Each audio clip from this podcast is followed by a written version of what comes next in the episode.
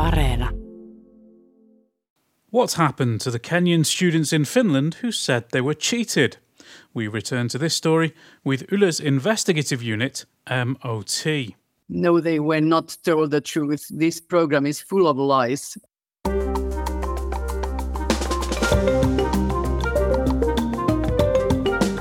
Hello, and welcome to a special autumn holiday edition of All Points North.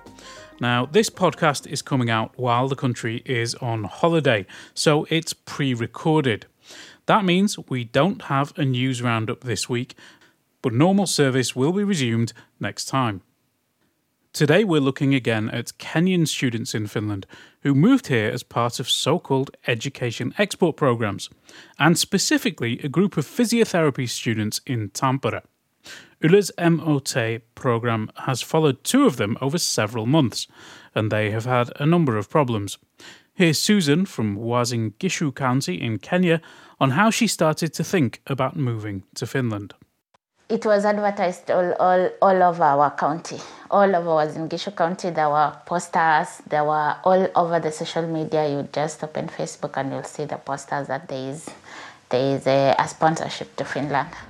The way it was marketed was that when you just learn in Finland, you get a job, and the job is able to, to pay every expense that you have and the school fees. That was guaranteed. My sister is working as a teacher in Kenya. and I convinced her that she can take the loan, then I can pay it back. Uh, she finally accepted. She took the loan and used everything on this on the on my journey to Finland. Now, the program she's talking about is a way for people in Kenya to move to Finland and study, but it is not part of the normal open application process. That's why local authorities are promoting it. They arranged the program, and according to Finnish law, they should have paid for it. Things didn't quite work out like that. So Ulla also talked to Susan's sister, Eunice, in Kenya. Eunice took out the loan for Susan to get to Tampere. Now, she's a teacher and earns the equivalent of 400 euros per month. She only has 80 euros left after paying off the principal and interest on Susan's loan. Eunice has four kids of her own, in addition to looking after Susan's two young children while she's in Finland. A lot of money here. A lot of money. In fact, I'm supposed to pay for eight years. So there are a few problems. Firstly, under Finnish law, the school fees should not be paid by the students, as these projects are defined as education export. So the courses are purchased by an external body, public or private, and the students are then selected for those courses. This means they don't have to go through the normal open admissions process. They can be selected in a different way, and access can be restricted to certain groups. That's not possible in normal admissions. Finnish universities and higher education institutes have to take the applicants who best meet the application criteria. Secondly, the students in Tampere could not find jobs to support themselves. You just heard Susan say her sister took out a loan to fund her first year's studies. Now, they had borrowed a lot of money to finance their moves in the expectation that they would get some kind of income when they were in Finland. But there's no chance they could have funded their own living costs and the fees on top with the wages available to them. Here's Minna Knus Galan of Yle's investigative unit, MOT. Yeah, this is according to the Finnish law, the universities and, and vocational schools can offer these kind of study courses to a group of students outside the EU. Uh, they are normally quite expensive courses. Uh, physiotherapy and nursing is around 30,000 euros um, because the, the students from EU, for example, don't pay that, that kind of money. Uh, nor, nor the Finnish students, of course, because the, the universities and the schools are, are free. Um, and the requirement, according to the to the law, is that somebody else than the students or their families should pay these these school fees. Uh, it should be a company or public institution, and in this case, it, it was the Kenyan counties, and it was. It is supposed to be a win-win uh, for all parties. A lucrative business for the Finnish schools. They need money uh, Finland gets a working force for healthcare, for example, and the Kenyans improve their living standards uh, here and, and in Kenya by sending money money back home. But but the reality is not that rosy.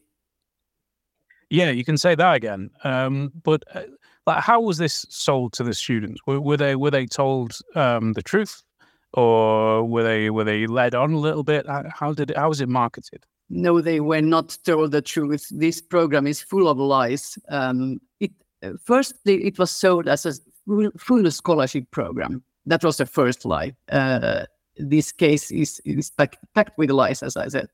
The students and their families had to pay a first sum around 10,000 euros, which is a huge sum in Kenya. The family we interviewed told us that they could have built uh, four houses with that sum.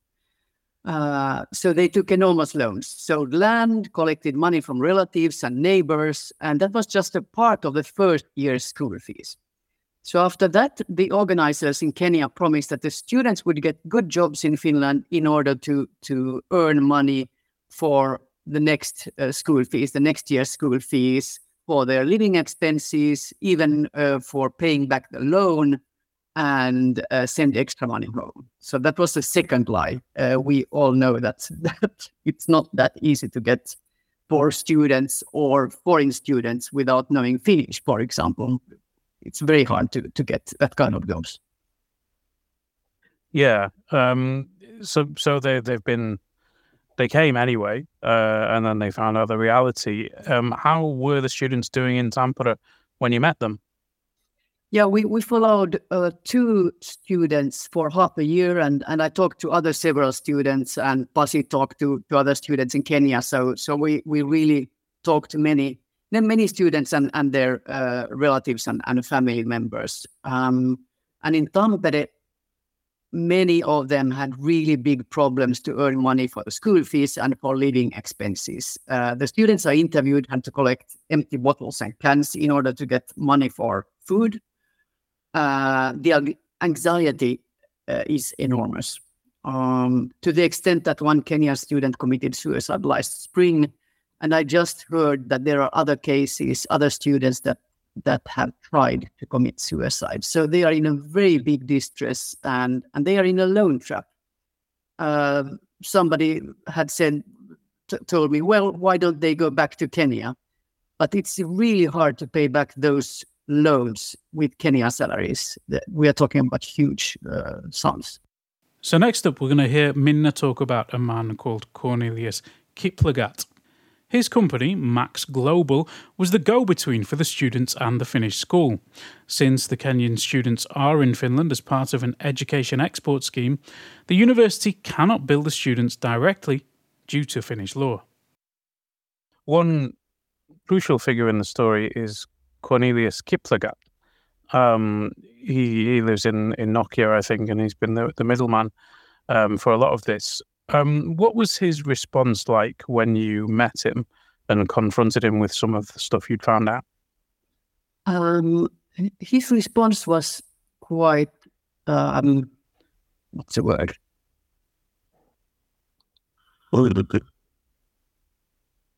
was surprised. Well, what's the word? That's surprising. Um, his response was quite surprising. Um, Cornelius told me that the students' money problem is not his business. Uh, he, he also thought that the students had the required money in their accounts before coming to, to Finland. That, that's a requirement from, from the Finnish migration authorities that they, they should have a, a certain sum in, in their account. Uh, but in the reality, the officials of Kenyan counties had transferred that money. They they put that money into their accounts, so they got their visas to come to Finland. Uh, the money was frozen, and when they got the visas, uh, the Kenyan officials took that money away from the students' accounts uh, and put it in the in the county's uh, account. So the students had only like 100 euros uh, in their accounts when they came to Finland. And we all know that that's impossible to, to live with that. But Cornelius thought that they would have that money. Uh, he told me that, prob- that they have probably used the money uh, for other things. He, he didn't believe that they would be in such distress. Uh, he didn't believe that they had to collect cans and bottles in order to get to get food. He wasn't that sympathetic. No. Oh, and and his main point was that it's not his business. The the students they have to pay the fees. They have they have um, signed the agreement, and it's not his problem if if there are problems to, to get the money.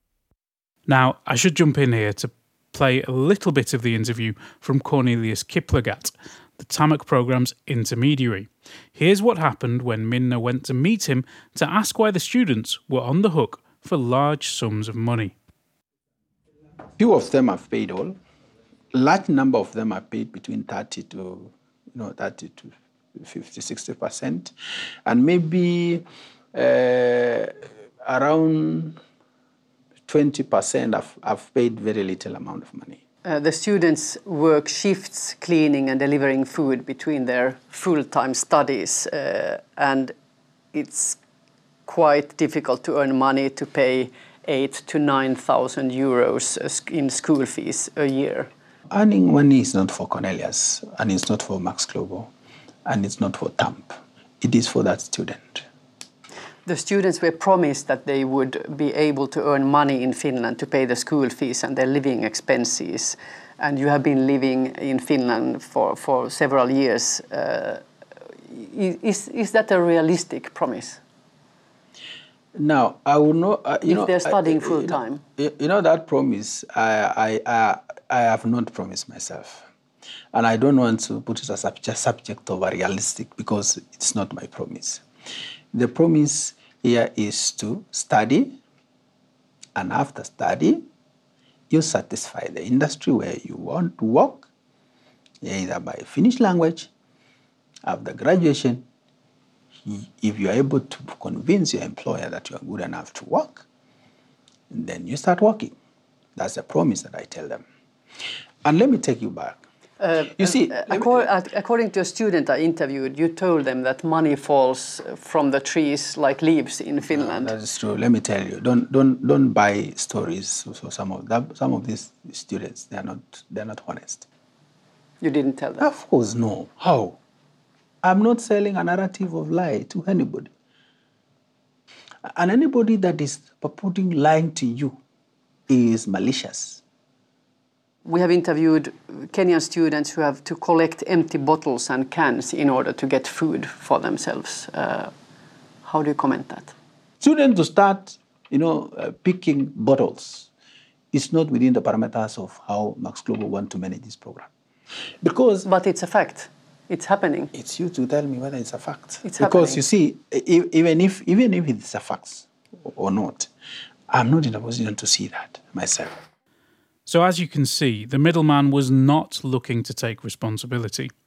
I asked Minna if TAMK, the institution in question here, had learned any lessons. What's the TAMK line on this? Uh, could they have done anything differently to to try and prevent this kind of outcome?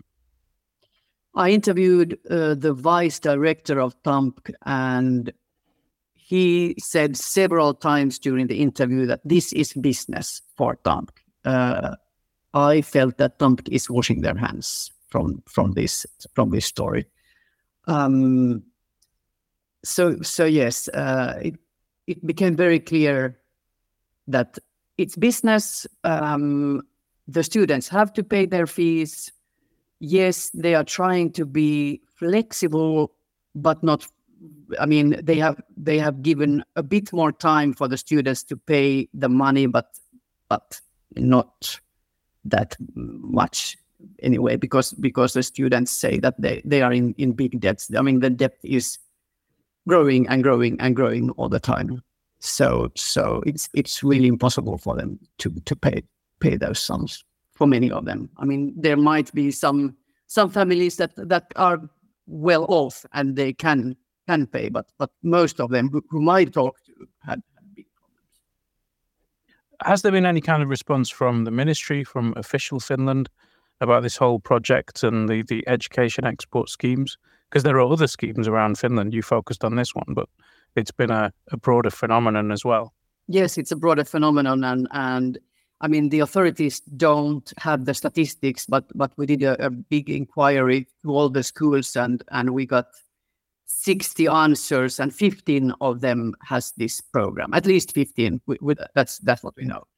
Um, a member of the parliament from the Social Democrats made a written question uh, about this program to the government. She wanted to know whether the government is going to prevent these kind kind of of um, these kinds of problems and if the law is going to be changed. Uh, she hasn't got an answer yet. And I also heard that there's a working group at the Ministry of Education uh, which is looking into this law, but it's too early to say whether they are going to change it or or not. All this has left Susan with multiple problems, and she's had to abandon her studies. I really wanted to study physiotherapy. In my first year, I got all my credits clean, but now, uh, with the burden of that amount of money, then I just had to give up. Not, not because I wanted to, but because I can't be able to pay that money. Yeah, it's unrealistic, and even if I try, it's so hard. Yeah. To support herself, Susan's been getting up at 4am to clean hospitals before class. She also cleans at Posti and other offices between her lectures and after school. I have my cans. It is not big money, but at least uh, sometimes you won't sleep angry. And that was Susan Cheptep Kenny. So, as you heard, as much as she wanted to, she couldn't continue her physiotherapy studies at TAMK because it cost a lot more than she had been led to believe. Now she's living in Sastamala, a town near Tampere, where she's getting a certificate in cleaning while studying Finnish. Whether Migri will allow her to stay in Finland is, however, another matter. You can join the conversation too. We want to hear what's on your mind. Just leave us a voice note or text on WhatsApp.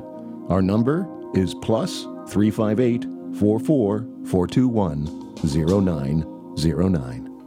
And it looks like we've come to the end of another episode of All Points North. For now, I'll just say a very big thank you to you, our audience, for listening to and supporting the show. I'd also like to give a big thanks to our audio engineer, Tuomas Vauhkonen. We will be back next week. Bye.